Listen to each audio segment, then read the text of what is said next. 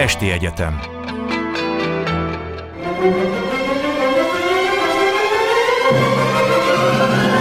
A világ urai Merre rángatják a világ szekerét a hatalmasok?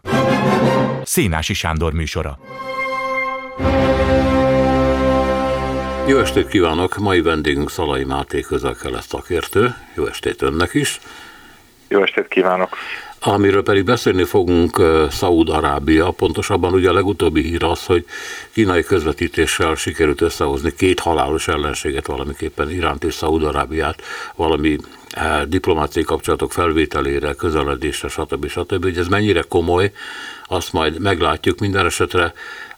Emellett az a másik nagy történet, én úgy gondolom, hogy ha bár a különféle források Szaúd-Arábiát már egy ideje középhatalomként írják le, de viselkedni a legutóbbi időkben kezdett el középhatalomként, mint a most ébredt volna rá, és talán ebben szerepet játszik a távolodás az Egyesült Államoktól, hogy mennyire komoly befolyásoló tényező ott a környezetében. Hogy ez mit jelent, ezt is hamarosan meg fogjuk beszélni. Kezdjük ezzel a megállapodással az Irán, illetve a Szaúdi Arábia közeledésével. Meglepetésemre az derült ki különféle anyagok átolvasása után, hogy a kínai kapcsolat nem mostani. Tehát, hogy Kínával Szaudarábia már régebben jóban van. Igaz ez? Abszolút. Igazából Kína és Szaudarábia viszonya az az elmúlt hát három évtizedben mondhatjuk azt, hogy, hogy folyamatosan és exponenciálisan mélyült. Igazából a két ország a hidegháborús feszültségek miatt a 1990-es évek elejéig vagy a 80-as évek végig nem is tudott volna nagyon együttműködni, hiszen Szaudarábia egyértelműen az Egyesült Államok mellett állt, és igaz ugyan, hogy Kína és az Egyesült Államok is közel lett a 70-es években, de ez nem igazán látszott meg a Persajből térségében, abban az értelemben, hogy a legtöbb állam itt a térségben csak a 80-as években vette fel a diplomáciai kapcsolatot például Kínával. Ezt követően azonban hatalmas mértékben és viszonylag gyorsan mélyültek a kapcsolatok, aminek az egyik és talán legfontosabb oka az a kínai energia volt. Ugye Kína a 90-es évek elejétől kezdve nagyon durván rá, rá szorul arra, hogy importáljon folyamosan kőolajat és földgázt, és ahhoz, hogy föntartsa a gazdasági növekedését, és ebben Szaudarábia az egyik első számú partnere lett. Ha jól emlékszem az adatokra, akkor Szaudarábia körülbelül ilyen 15%-át adhatja az összes kínai olajimportnak, ami azért egy elég nagy szám, és ugye nagyon sokan a kínai-iráni viszonyt szokták megemlíteni, mint egy stratégiai fontosságú reláció, de igazából Szaudarábia ebből a szempontból fontosabb, mint Irán Kína szempontjából. 2019-ben keltett nagy föltűnést az, hogy Szaudi-Arábia mennyire keményen kiáll Kína mellett, ugye akkor volt a, az újgor népesség elleni hát központi fellépés a csúcson, és akkor megvédte Szaudarábia Kínát, hogy joga van a terrorizmustól megvédeni az országát, mert az újgurokat úgy írták le, mint terroristákat. És aztán jött egy megállapodás, amiről szintén nagyon keveset tudunk, egy nukleáris programról. Mert Szaudarábia szintén nukleáris fegyvereket fejleszt, és a kínaiak ebben segítettek, és azt olvastam, hogy valami 90 ezer tonna urániumot termeltek ki kínai segítséggel, ja. úgyhogy komoly amerikai félelmek vannak ez ügyben. Abszolút. Ugye a, a szaudi kínai viszony nem csak mélységében fejlődött, de folyamatosan horizontálisan is egyre több területre kiterjedt. Ugye említettem az energiát, ez összekapcsolódott a két közötti kereskedelemnek a mélyülésével. Nagyon fontos azt látnunk, hogy az öbölmenti együttműködési tanács, tehát a GTC nevű nemzetközi szervezet, amelynek ugye Szaudarábia a legfontosabb tagja. Ennek a GTC-nek ma már Kína az első számú gazdasági partnere. Ezzel Kína egyébként az Európai Uniót előzte le, tehát egy nagyon fontos változásról van szó. Viszont azt látjuk, hogy az elmúlt tíz évben rengeteg más területre is kiterjedt az alapvetően eredetileg gazdasági jellegű együttműködés. Itt mindenfajta területeket lehetne megemlíteni, ugye ön említette a nukleáris energiát, ami mindenképpen fontos tényező, rengeteg kínai befektetés áramlik ebbe a térségbe és Szaudarábiába. A, a, a, az egyút egyövezet kezdeményezésben kínai szempontból ez a térség nagyon fontos szerepet játszik, ugye saját maga értékében is, de egy összekötő szerepet is játszik Dél-Ázsia és a közel-kelet egyéb térsége, vagy például Dél-Ázsia és Afrika között a Szaudarábia vezette blokk. Ezek mind nagyon fontosak, de akkor olyan, olyan, tény, olyan tényezőket is említhetünk, mint a Huawei-nek a folyamatosan növekvő szerepe Szaudarábiában, gyakorlatilag a Huawei-nek egy, egy központi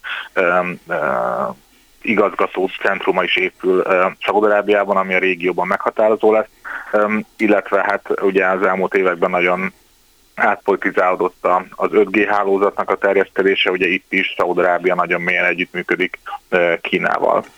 Mintha Kína váltaná az Egyesült Államokat a partneri viszonyban, nem tudom, hogy ez mennyire pontos meghatározás, minden esetre az amerikai szaudi viszony folyamatosan romlik. Sokan azt gondolják, hogy ez a demokrata vezetés alatt következett be, de ha az ember utána néz egy picit, akkor azt találja, hogy 2018-ban eh, volt eh, a legrosszabb a viszony, amikor ugye a, a Jamal Khashoggi gyilkosság után Trump elnök, mert ő volt akkor az elnök, azt mondta, hogy szigorú büntetésre számíthat Riad, ha kiderül, hogy a királyudvar felelős a gyilkosságért, és akkor innen kezdődött, hogy gyakorlatilag a viszony megromlása, amiben aztán szerepet játszott az is, hogy az amerikaiak bizonyos fegyvereket nem akartak eladni a Szaudarábiának, illetve hogy túlságosan el voltak kötelezve Izrael mellett, amit akkor Szaudarábia még nem nézett jó, nem vett jó néven.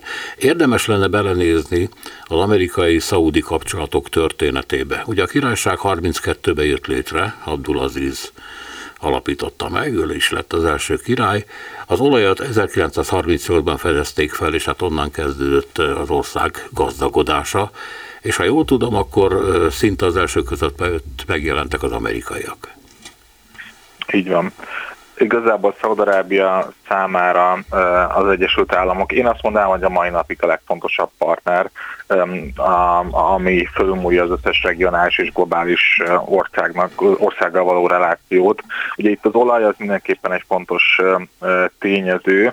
Itt egyébként sokan kicsit leegyszerűsítják ezt a képet, és arról beszélnek, hogy na a szaudi olajat hogyan használta az Egyesült Államok a gazdasági növekedésére a 20. században, ami részben igaz is. Most nem emlékszem a pontos statisztikákra, de azért annyiban mindenképpen árnyalni érdemes ezt a képet, hogy a szaudi olaj szerepe nem volt olyan nagy mértékű soha a, a, az amerikai energiaimportban, mint azt, azt gyakran érzékeltetik. Ugye ma már főleg alig van valamennyi olaj, ami, ami közvetlenül jönne az amerikai piacokra. Nyilván amerikai olajcégeknek vannak érdekeltségei Szaudarábiában, tehát ott vannak kézzelfogható érdekek, másrésztről pedig az Egyesült Államok tudja jól azt, hogy az olajpiactól, a globális olajpiactól nagyon, nagyon erősen függ az ő gazdasági teljesítménye. Éppen ezért a szaudi kapcsolat azért is nagyon fontos volt, hogy, hogy az olajpiacokat lehessen stabilizálni Szaudarábia segítségével, amelyik ugye mai napig az egyik legnagyobb, vagy legfontosabb, legnagyobb befolyással bíró olajexportőre. Ez különösen igaz egyébként a 70-es évek óta, amikor megalakult a, a a kőolaj exportáló országoknak a, a, a szövetsége vagy a szervezete. E, ugye ez a, ez a szervezet ma már um, Oroszországgal és más uh, olajtermelőkkel együttműködve gyakorlatilag a piacnak az egyik legmeghatározóbb szereplője a kínálatú uh, oldalról a velük való együttműködése és párbeszédde az Egyesült Államok nagyon keményen szeretne ér, ér, érvényesíteni az érdekeit. De megint csak ezt kontextusba helyezve a gazdaság mellett nyilván a biztonságpolitikai szempontok is nagyon fontos szerepet játszottak az Egyesült Államok és Szaudarábia közötti kapcsolatok mélyülésében. Szaudarábia szerintem kimondható, hogy egy természetes szövetségese volt az Egyesült Államoknak a hidegháborúban, ugye a szaudi politikai rendszertől a kommunizmus ideológiája az nagyon-nagyon messze áll, többek között ugye a kommunizmusnak az erős vallás ellenessége miatt, és hogyha ránézünk a térképre, akkor talán az is érthető, hogy Szaudarábia és a Szovjetuniónak a geopolitikai érdekei azok eléggé ellentétesek voltak. Gyakorlatilag Szaudarábia a térségben az egyik legfontosabb amerikai szövetségesé vált biztonságpolitikai szempontból, és ennek a szövetségnek a szerepe különösen akkor értékelődött fel, amikor, amikor Irakot Saddam Hussein vezette, egy olyan diktátor, amelyik nagyon ellenséges volt az amerikai érdekekkel, valamint 1979 után, az, iszlám, az iráni iszlám forradalom után, amikor, amikor Irán szintén egy olyan külpolitikát hirdetett, amely nagyon ellentétes volt az amerikai érdekekkel, ebből a szempontból Szaudarábia volt a legmegbízhatóbb szövetségese az Egyesült Államoknak a térségben. Azt hiszem, hogy Germánus Gyula ír arról az egyik könyvében, hogy amikor talán az a 30-as, 40-es években történt, amikor meglátogatta a Szaudarábiát, és hát ő áttért a muszlim hitre, tehát nem zaklatták különösebben, akkor találkozott amerikaiakkal, akik ott éltek már, és működtették a olajkitermelő berendezéseket, de egy tökéletesen izolált környezetben, ami nem csoda, mert ugye, ahogy Germánus írja, tele voltak viszkével, meg mindenféle itallal, és a, ezt a bűnös folyadékot az ő ártatlan muszlim torkán is leöntötték. Tehát az amerikai jelenlét az így személyesen is nagyon erős volt. Nem tudom persze, hogy ebből különféle kontaktusokra lehet-e következtetni, mondjuk a, a szaudi népességnek az amerikaiakkal kapcsolatos érzelmeire lehet-e következtetni ebből? Lehet valamennyire, sőt, hát az 1990-es években ez volt egy nagy dilemmája Szaudarábiának. Ugye ekkor volt az, amikor 1990-ben a már említett Saddam Hussein vezette Irak lerohanta Kuwaitot, és a Kuwait felszabadítását végül egy, egy amerikai vezetésű koalíció szabadította föl, és Irakot, vagy az iraki hadsereget kiűzték a kis országból, és ebben a, a akcióban Szaudarábia fontos logisztikai szerepet vállalt, és ennek következtében egészen 2003-ig, tehát körülbelül egy tíz évig nagyon komoly amerikai katonai jelenlét volt Szaudarábiában, és hát ahogy azt sejteni lehet egyébként, ez sokaknak nem tetszett az országban. Ugye különösen abban a kontextusban nem tetszett sokaknak, hogy ugye az Egyesült Államok egy, egy hitetlen, tehát nem egy muszlim többségű ország, és, és nem tartja tiszteletben az iszlám szabályait, most egy nyilván egy, egy, egy vallásos szaudi szempontból nézve, és ez a, a, a szaudi vezetést azért bírálták, mert egy hitetlen kormányjal szövetkezett egy, egy másik muszlim vezető, tehát Saddam Husseinnek a, a legyőzése érdekében. Ez nagyon sok vallástudó számára probléma volt, és hát nyilván az ő követőik számára is problémás volt. Így tehát Szaudarábia számára volt egy nagyon érdekes dilemma.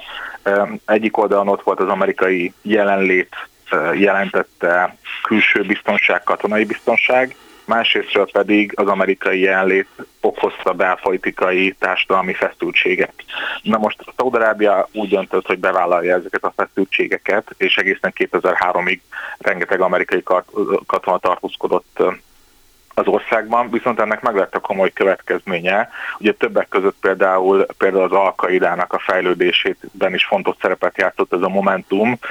Sokan ide kötik azt, hogy az Alkaida meghatározó szereplői és a szaudi vezetés eltávolodtak egymástól, hiszen az Alkaida vezetői nagyon komolyan bírálták az amerikaiakkal való együttműködést, és ettől kezdve az Alkaida számára Szaudarábia egy egyértelmű ellenségként mutatkozott meg. Nyilván azt nem tudjuk, hogy a társadalomnak a, a teljes része, vagy, egy, vagy, vagy, vagy bármekkora reprezentatív kutatásban résztvevők azok hogyan gondolkodnak a kérdéssel, mert ilyen kutatások nem történtek Szaudarábiában, de az biztos, hogy láthatóak a társadalmi feszültségnek a jelei az amerikai katonai jelenléttel kapcsolatban.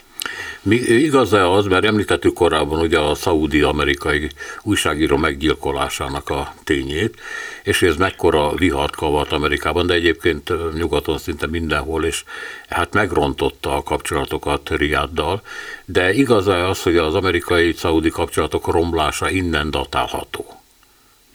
Én egy kicsit korábban, korábbra tenném. Igazából a már említett 2003-as iraki beavatkozás, amikor az Egyesült Államok úgy döntött, hogy lerohanja a Saddam Hussein vezette Irakot, már akkor világossá vált szerintem a szaudi vezetés számára, hogy az ő biztonságpolitikai gondolkodásuk az alapvetően eltér az amerikai biztonságpolitikai gondolkodástól.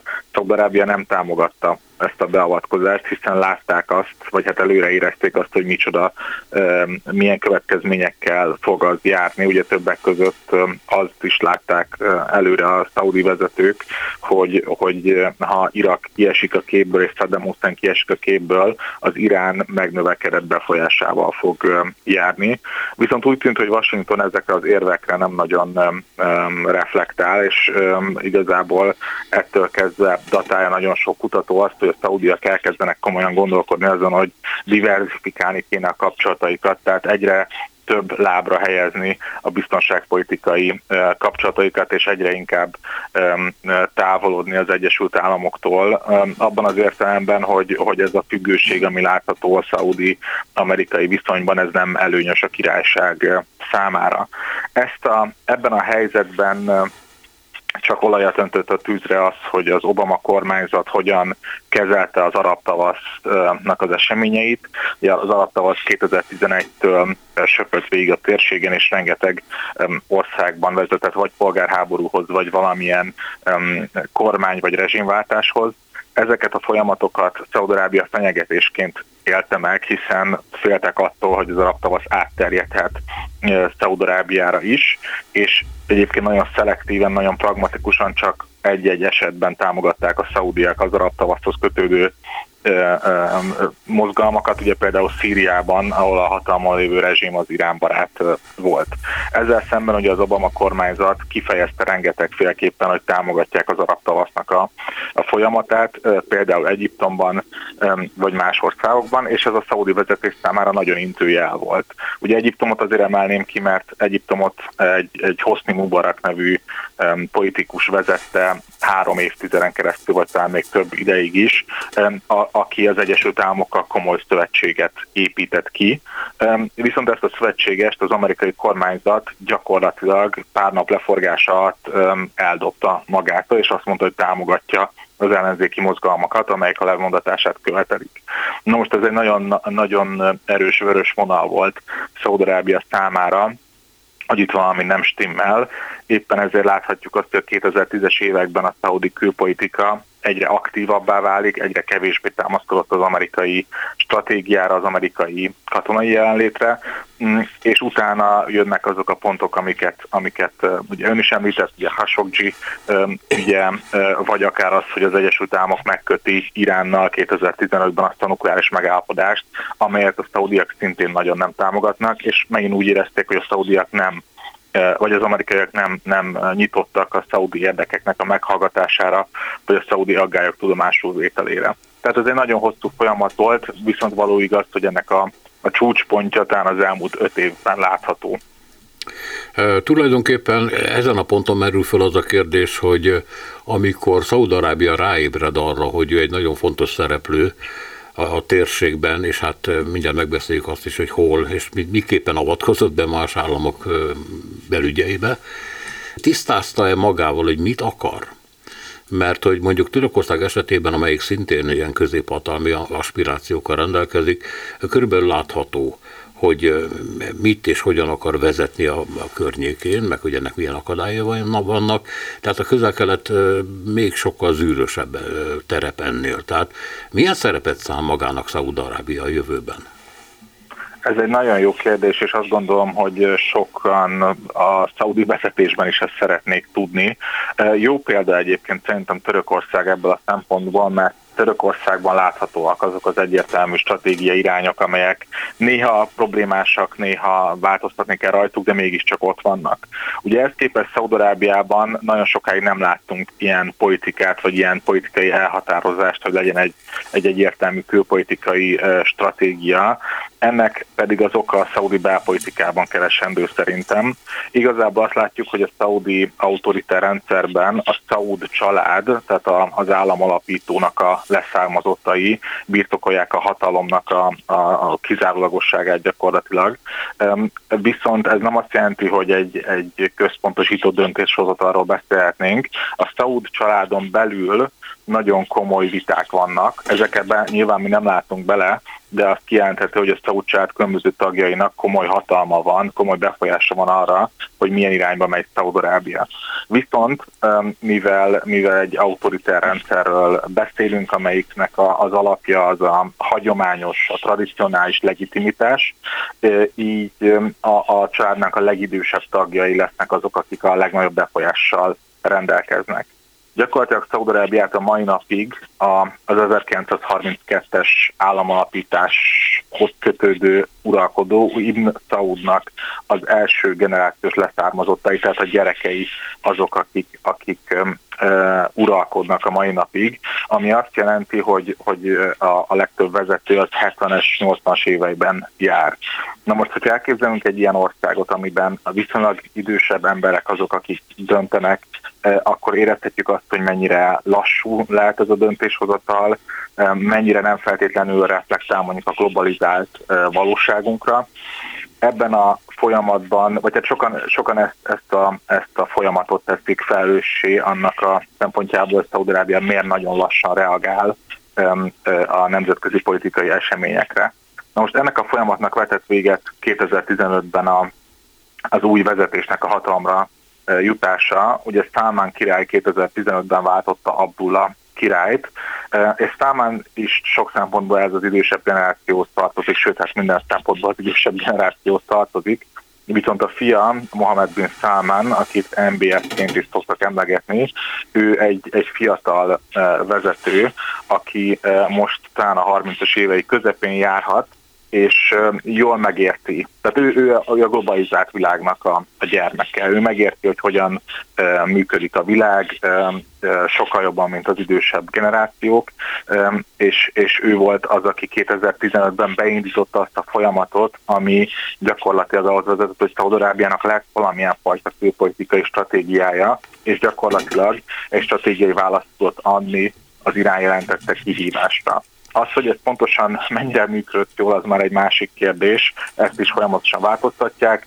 de kétség kívül igaz az, hogy 2015-ben láthatunk egy minőségi változást ebből a külpolitikai szempontból. Ha említette azt, hogy hogyan születnek Szaúd-Arábiában a döntések, valami ilyesmit olvastam én, hogy a királyi család az egyik szereplő, a másik az ulémák tanácsa, tehát a jogi, jog, jogtudósok, és ott vannak még a a különféle törzsi vezetők is, tehát hogy így többfelé oszlik el, hát nem a döntés joga, hanem mondjuk a megbeszélés vagy a tanácskozás joga.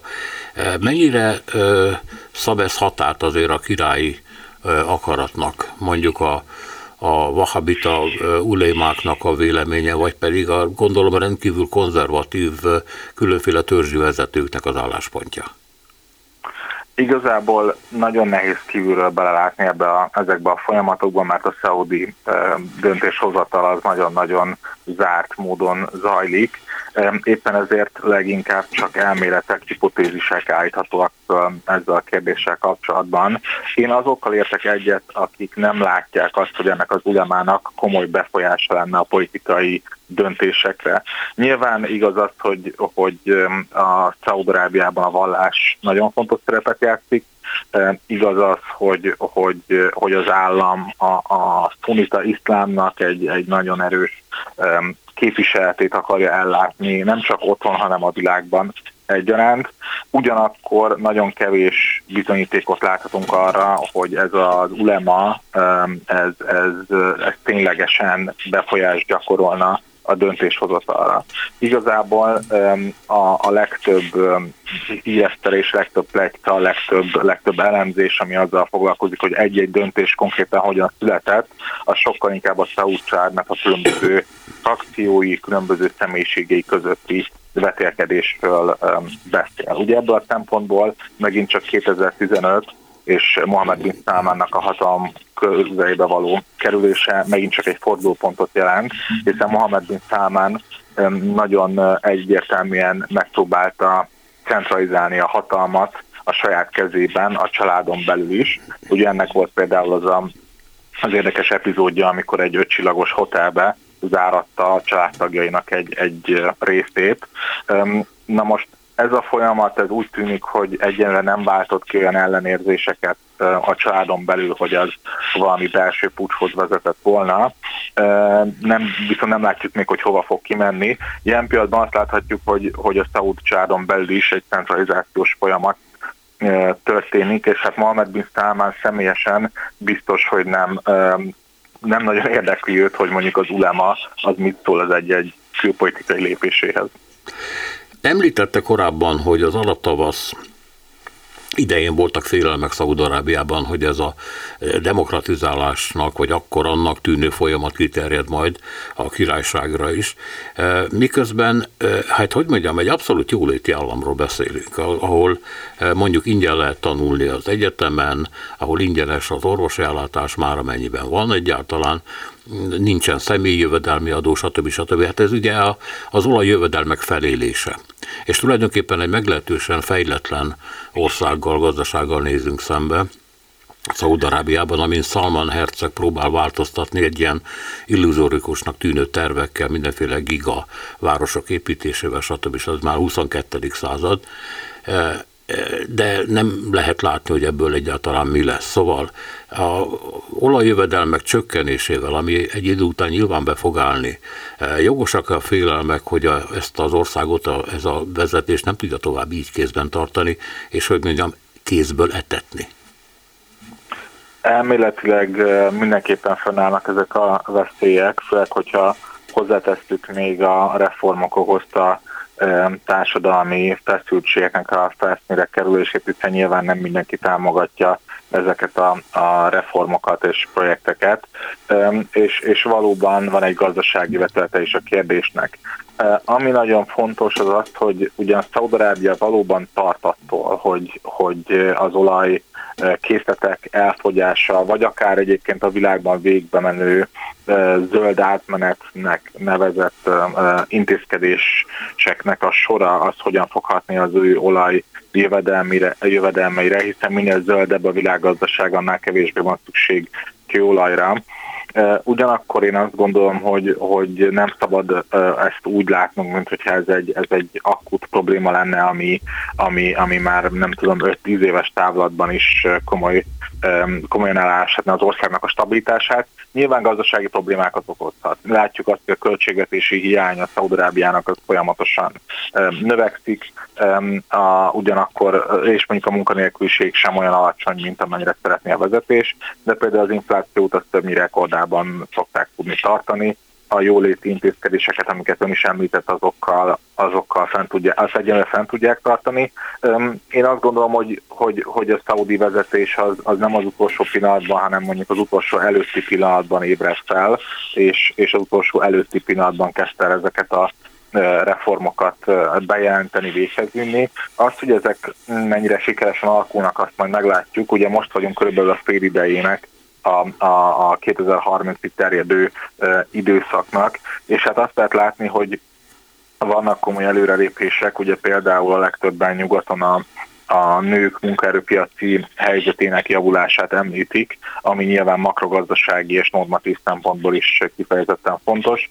Ugyanakkor például a külföldi befektetések vonzása, ami, ami után a sarokköve, a legfontosabb sarokköve ennek a ennek a reformtervnek, ez nem halad olyan jól, mint, mint a szaudiak szerették volna, vagy szeretnék. Ugye ennek szerintem a legfontosabb oka az, hogy, hogy ha a szaudiak az utolsó előtti pillanatban ébredtek, akkor a szomszédos kisebb országok, például az Egyesült Arab Emírségek, az már a az utolsó előtti, előtti pillanatban ébredtek, tehát egy kicsivel hamarabb, mint a szaudiak, és kifejlesztették azt a pénzügyi és, és materiális infrastruktúrát, amiben mondjuk a, a, az európai, amerikai befektetők, vagy akár a kínai befektetők örömmel ruháznak be. Meglátjuk, hogy ezek a folyamatok középtávon hogyan alakulnak. Én azt gondolom, hogy Szaúd-Arábia nincs elkésve e, ezekkel a reformokkal sok szempontból, e, és lehetséges, hogy ezt az átmenetet tudják majd tartani. Kétség kívül a költségvetés szempontjából lehetnek a legkomolyabb problémák. Ugyanakkor most is láthatjuk, hogy, hogy a, a Oroszországnak a, az Ukrajna elleni agressziója, e, illetve a különböző döntések az olajtermelők körében, azoknak sikerül magas szinten tartani az olajárat. Emiatt ugye most akut problémája semmiképpen sincs Szaudarábiának. Nézzük akkor, hogy a középhatalmi státuszból milyen lépések következtek eddig. Csak pár dolgot sorolok fel, aztán természetesen majd ön helyre teszi a dolgokat. 2011. Bahrányban felkerés robban ki, síitákról van szó, és a szunnita Szaudarábia csapatokat küld a felkelés leverésére. Említette Szíriát. Katarral és Törökországgal együtt a kormányellenes erőket támogatták a szaudiak. Vagy ott van Irak 2014, szintén Katarral együtt nagyon komoly szövetségben voltak, aztán jól össze is vesztek, amikor az iraki kormány ellenes erőket támogatták, és hát természetesen ott van 2015, amikor megtámadják a Jement, ahol a szintén síta húszik veszik át, vagy vették át valamennyire a hatalmat. Szóval egy csomó beavatkozás, katonai beavatkozás is végrehajtott Szaúd-Arábia. Mekkora sikerrel tudta érvényesíteni az akaratát? Én azt gondolom, hogy rövid távon nem túl sok sikerrel. Um, igazából 2015 és hát azt mondanám, hogy 2018-19 között um, egy nagyon forrófejű külpolitikát láthatunk, ami mondjuk nem csoda, hiszen egy egy olyan fiatal politikus, akit már említettünk, Mohamed Bin Salmannak az irányítása alá kerül ez a ez a terület, aki, akinek nincs túl sok gyakorlata a külpolitikában, vagy a nemzetközi politikában általánosságban. Az ő szemében az arab tavasz már a múlt, tehát ő nem foglalkozott különböző um, iszlamista vagy, vagy, vagy republikánus mozgalmaknak a háttérbe szorításával, mint az elődjei, um, hanem elsősorban és szinte kizárólag Irán szempontjából nézték a nemzetközi politikai eseményeket, és mindent annak rendeltek alá, hogy Iránnak a befolyását ö, ö, csökkentsék. Eleinte ennek nagyon, nagyon hogy is mondjam, nyers eszközöket használtak, ugye ön említette a katonai beavatkozásokat, amelyek között nyilván különbséget tudunk tenni sok szempontból, tehát például Jemenben a Szaúd-Arábia vezette koalíció az nemzetközi jogi szempontból jogszerűen avatkozott be eleinte, hiszen a, a hivatalos központi kormány felkérésére jöttek a szaudi csapatok és a szaudi légierő, hogy megsegítsék a kormányt a, a, a kormányellenes húszi mozgalommal szemben. Ugyanakkor például ez a beavatkozás is elment abba az irányba, hogy a szaudiak nagyon brutális eszközöket használtak, humanitárius szempontokat ugyan gyakran nem tartottak, figyel, nem vettek figyelembe, és ugyan Szaudarábia nagyon próbálja tenni a rangsúlyt, hogy milyen komoly segély mennyiség, mennyiséget küldtek Jemenbe, de azért a címlapokra továbbra is azok az akciók kerültek, amelyek arról szóltak, hogy a szaudiak civileket bombáztak. Ugye nem véletlen egyébként, hogy Jemenben a világnak a, a jelenleg a legnagyobb humanitárius katasztrófája zajlik éppen. Viszont ugye más országok, ugye ez, ez, a, ez a jemeni portfólió, ez annyiban lehet majd sikeres, hogy, hogy 18-19 óta láthatunk egy, egy taktikai váltást, amikor a, a szaudarábiai vezetés már nem azt tűzi ki, hogy a húszi mozgalomnak semmi köze ne legyen a jemeni államhoz, hanem közvetlenül is elkezdtek tárgyalni a huszikkal, és jelenleg is egyébként egy szaudi delegáció az ománi társaival együtt Jemenben tartózkodik, és a húzi mozgalom vezetőivel tárgyal.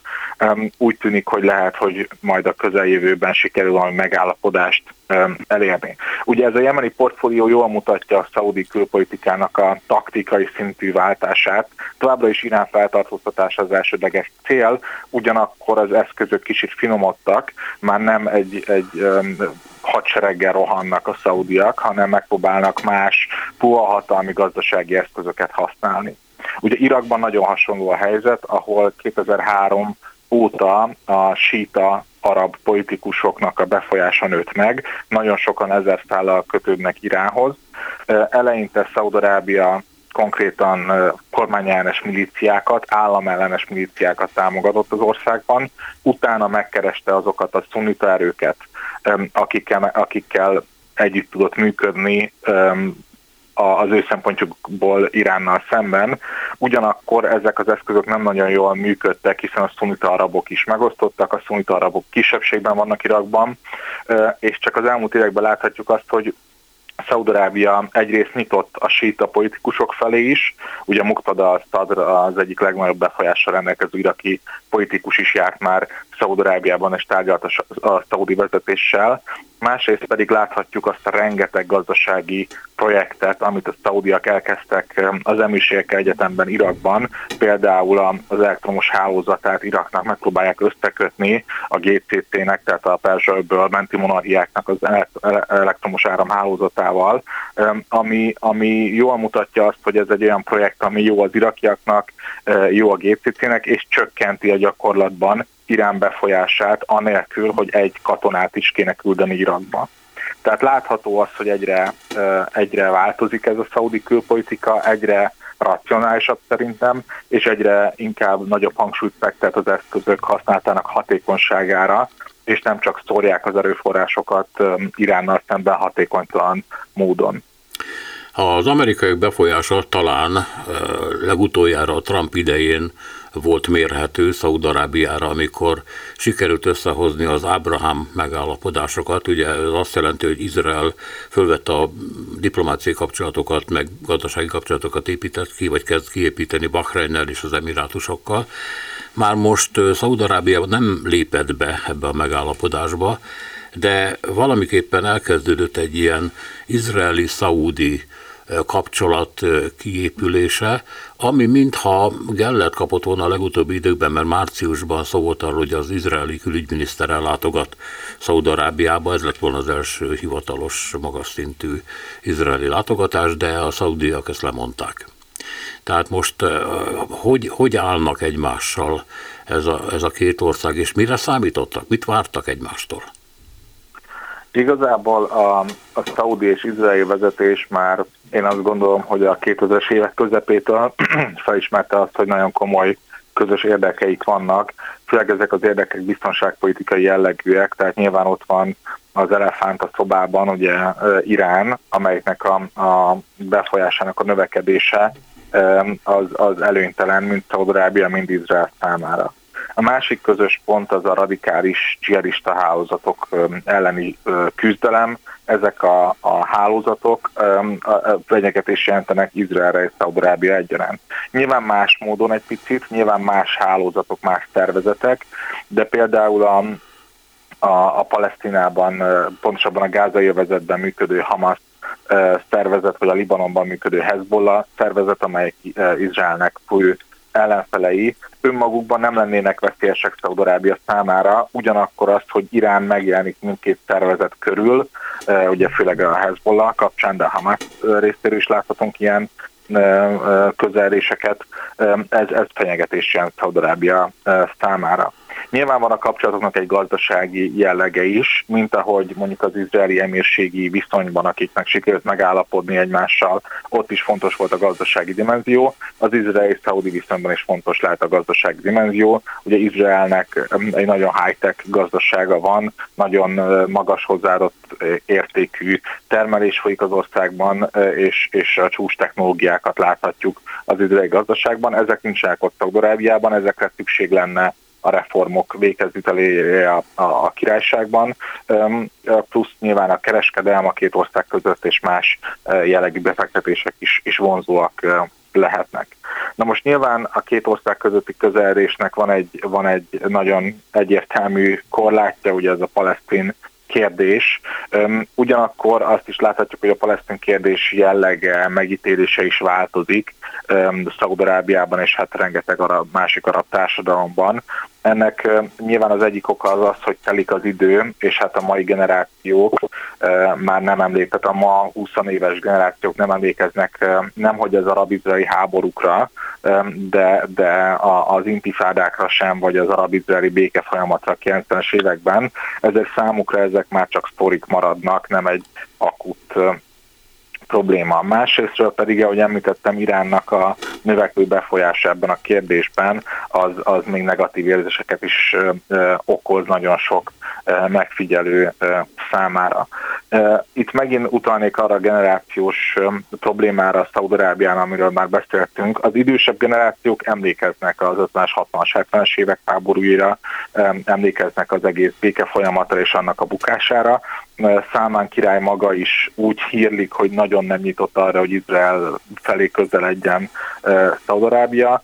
A fiatal Mohamed bin számáról viszont, viszont azt tudott, vagy azt sejtett, hogy ő nagyon szívesen működne együtt Izraellel, Iránnal szemben és hát gazdasági oldalról is. Tehát Szaudarábián belül van egy ilyen folyamatos beszélgetés, folyamatos polémia arról, hogy mikor érdemes nyitni Izrael felé. Ebből a szempontból az Ábrahám megállapodások 2020-ban nagyon fontosak voltak, hiszen nyilván, ahogyan is mondta, Szaudarábia ebben a folyamatban nem vett részt, de szaudi engedély nélkül Bahrein például biztos nem tudta volna felvenni a diplomáciai kapcsolatokat. Tehát Szaudarábia nézi, hogy mi történik, és figyeli az eseményeket, és hát való igaz az, hogy, hogy mivel az Ábrám megállapodásokat is Benjamin Netanyahu kormányfő hozta össze Izraelben, ezért mióta ismét ő van a kormányrúd mögött, ugye tavaly év vége óta, azóta, azóta ismét nagyon fontossá vált ez a kérdés Netanyahu számára, akinek gyakorlatilag a politikai örökségének egy meghatározó része lesz az, hogy hogyan alakul az arab országok és Izrael közötti kapcsolat. Ugyanakkor már az elmúlt években is látható az, hogy a palesztin kérdés az nagyon erősen eszkalálódik. Ugye már szokássá vált az az elmúlt három évben, hogy ramadánkor mindenfajta feszültségek törnek ki a nyugati parton elsősorban, és hát most is ezeket láthatjuk, és ezek megnehezítik nagyon nagy mértékben Szaudarábiának a mozgásterét, hogy bármilyen lépést tegyen Izraellel szemben. Tehát összességében azt láthatjuk, hogy a két ország közötti biztonságpolitikai együttműködés zárt ajtók mögött folyik, egyeztetés folyik a két ország között, de az, hogy ezt átkonvertálják-e nyílt diplomáciai kapcsolattá, ez a döntés egyelőre még nem született meg, és ennek, a, ennek a, az oka a Szaudarábia, nem Izrael. Mennyire keverte meg, vagy kavarta meg az Izraellel folytatott ilyen-olyan szintű együttműködést az, hogy kínai közvetítéssel Szaudarábia, hát hogy mondjam, csak összeállt Iránnal, hát hogy milyen mértékben még nem tudjuk megítélni, de hát el, elkezdődött valamiféle békülési folyamat a két ős ellenség között. Már most Izrael számára Irán maga a fenyegetés a nukleáris programjával, tehát nyilván ez befolyásolja az épülő kapcsolatait Szaudarábiával, amit Izrael egyébként nagyon-nagyon komolyan ambicionált mindig, tehát az izraeli kormány jóba akart lenni Szaudarábiával, csak nem tudom, hogy ez most mennyire fog sikerülni. Így van, tehát ez nyilván egy nagyon komoly kérdés, és egyenlőre azt láthattuk, hogy Izrael, az izraeli vezetés az, az nem nagyon örül ennek a, ennek a közeledésnek. Nyilván rögtön hozzá kell tenni, hogy Szaudarábia és Irán közötti közeledés az egy, az egy nagyon korlátozott közeledés, tehát gyakorlatilag abban állapodtak meg a felek, hogy újra nyitják a nagykövetségeket egymás országában, mindketten újra nyitnak konzulátusokat a másik országában. Ez viszont nem azt jelenti, hogy közöttük valami szövetség formálódna, vagy komoly biztonságpolitikai gazdasági együttműködés alakulna a két fél között. Ugye erre nincs is nagyon tér. Igazából a szaudi-iráni kapcsolatok visszamentek oda, ahol voltak 2015-16 előtt, ami szintén egy igen feszült időszak volt. Hát annyi különbsége, hogy akkor volt kommunikáció a felek között, és hát most is ezt láthatjuk mert hogy valószínűleg lesz kommunikáció Szaudarábia és Irán között. Most izraeli szempontból igazából elemzőként megérvelhető az, hogy miért nem lehet, nem kéne problémának lennie, hogy Szaudarábia kommunikációban áll um, uh, Iránnal hiszen például ugye az Egyesült Arab Emírségek is egyszerre rendezte kapcsolatait Iránnal, és vettek a diplomáciai kapcsolatokat Izraellel, tehát ebből a szempontból eznek nem kéne kizáró oknak lennie. Nyilván a, a Szaudarábia és az Egyesült Arab Emírségek nem ugyanaz az ország, tehát Szaudarábia a hatalmából, méretéből adódóan sokkal fontosabb szerepet tölt be, ezért, hogy a Szaudarábia lép közebb Iránhoz, annak sokkal nagyobb a jelentősége, mint hogyha az emírségek.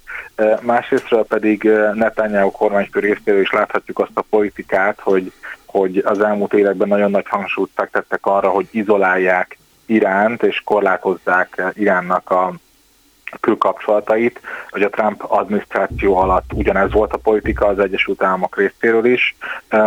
Ugye nagy győzelem volt egyébként ebből az izraeli szempontból az, hogy az Európai Unió és Irán közötti kapcsolatok is sokat romlottak az elmúlt egy évben, és hát ebben ezt a szép képet ásta alá részben Szaudarábiának a közelése Iránhoz, hiszen ez azt mutatja, hogy Szaudarábia már nem partner a teljes izoláció politikájában. Az, hogy ez a teljes izoláció mennyire éri meg Izraelnek, az már egy másik kérdés. Nyilván itt ezt az izraeli kormány lehet, hogy máshogy látja, mint az elemzők.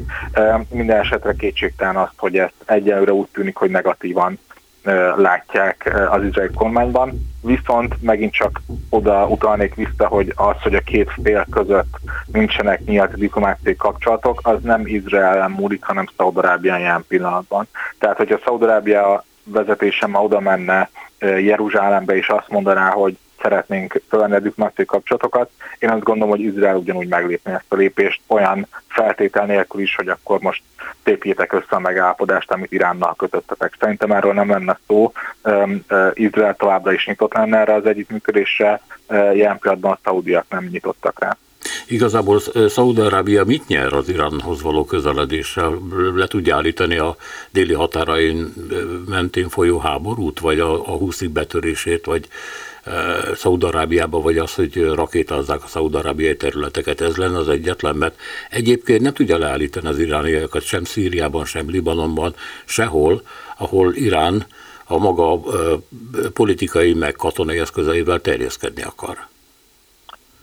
Ez egy jó kérdés, és azt, hogy pontosan mit fog Szaudarábia ezzel nyerni, azt meglátjuk hát inkább középtávon, mint rövid távon.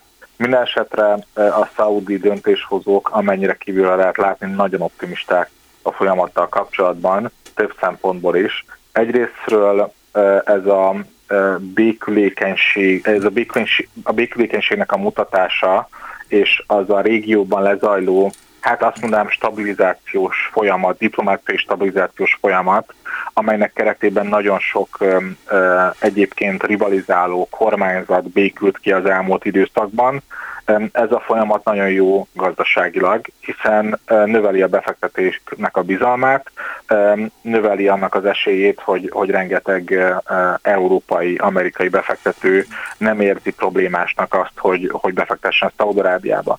Ugye ez azért nagyon fontos ebből, tehát ebből a szempontból azért nagyon fontos az iráni relációja Szaudarábiának, mert néhány héttel ezelőtt, tehát még mielőtt kiderült volna a, a az iráni-szaudi normalizációs megállapodás, azelőtt még olyan hírek is napvilágra kerültek, hogy, hogy lehet, hogy Irán megtámadná Szaudarábiát, ami akkor egy kacsának bizonyult, minden esetre nagyon jól leírja a köztangulatot, hogy, hogy ezt nagyon sok újságíró komolyan vette, hogy ilyen történhet. Na most én egy olyan országban nem akarok befektetni, amelyet Irán bármikor megtámadhat.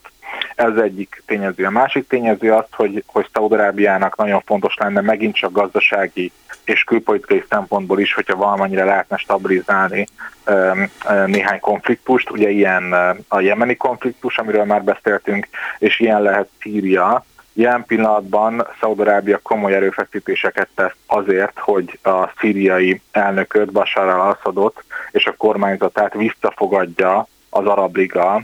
Ugye gyakorlatilag, amikor 2011-ben kitört a szíriai polgár, polgárháború, akkor az Arab Liga úgy döntött, hogy Szíria tagságát felfüggesztik. Na most ezt akarja Szaudarábia most visszacsinálni egy picit, aminek ugye megint csak az a, a stratégia, vagy hát taktikaváltás lehet az oka, hogy, hogy, hogy felismerték azt, hogy a, a nagyon kemény ellenállás és izoláció helyett a, a kapcsolatépítéssel és a puha értelemben vett befolyásépítéssel lehet az iráni befolyást csökkenteni. Ugye, ahogy említettem, az Irakban már valamennyire történik ez a, ennek a taktikának a végrehajtása. Szíria kapcsán is történhet, hiszen ugye Szíriában ugye még vannak területek, ahol zajlanak a harcok, viszont nagyon komoly újjáépítési források lenne szükség az országban. Ezeket Irán nem tudja megadni, Szaudarábia viszont meg tudja adni. Az emírségek meg tudják adni, ez pedig közvetve és közvetlenül is járhat az iráni befolyás csökkentésével. Én azt gondolom, hogy a szaudiak ilyen motivációkból vágtak neki ennek a, vágtak bele ebbe a normalizációs megállapodásba. Korábban említette, hogy bár annak ellenére, hogy a, a szaudi reform elkésett a környező államokhoz képest, azért mégis lehet sikeres. De miben? Mi az, amit Szaudarábia föl akar, vagy föl tud építeni?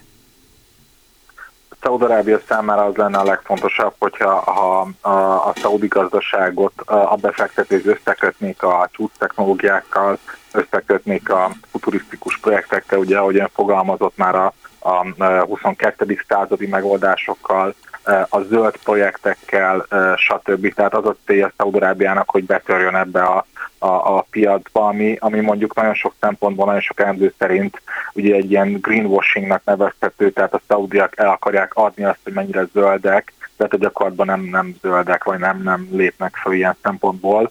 Én azt gondolom, hogy ennek a, a reform folyamatnak a PR az egy nagyon fontos része, hogy meggyőzzék a világot és a gazdasági szereplőket arról, hogy érdemes Szaudarábiába befektetni, érdemesebb, mint az emírségbe, érdemesebb, mint Katarba, hiszen Szaudarábia sokkal nagyobb, a szaudi piac sokkal nagyobb. Ugye ezt a célt szolgálják a társadalmi reformok is. Én azt gondolom, hogy, hogy a szaudi vezetés szempontjából az egy nagyon nagy fájdalom, hogy az Egyesült Államok vezetése ezeket a reformokat nem ismerte el, és fontosabbnak tartottam mondjuk a Khashoggi ügyet, vagy más nemzetközi politikai jellegű feszültséget, mint azt, hogy megdicsérje Szaudarábiát, hogy végre elindultak ezek a folyamatok, amivel a szaudi társadalom egy picit közel fog kerülni az amerikai elvárásokhoz. Nyilván nem nagyon nagy mértékben, de valamilyen mértékben mindenképpen. És még egy gondolatot hozzátennék, nyilván mi Európából alapvetően azon gondolkodunk, hogy az európai-amerikai befektetőket hogyan vonzott Szaudarábia, de Szaudarábia nagyon sokat tesz azért, hogy a kínai állam befektetéseit vonza, vagy más államok befektetéseit, Indiát, Indonéziát, stb. Köszönöm szépen a beszélgetést, minden jót. Köszönöm szépen én is. Szalai Máté közel-keleti szakértő volt a vendégünk az elmúlt majdnem egy órában. A műsor Selmeci János szerkesztette a műsorvezető Szénás és Andor volt. Köszönjük a figyelmüket, minden jót!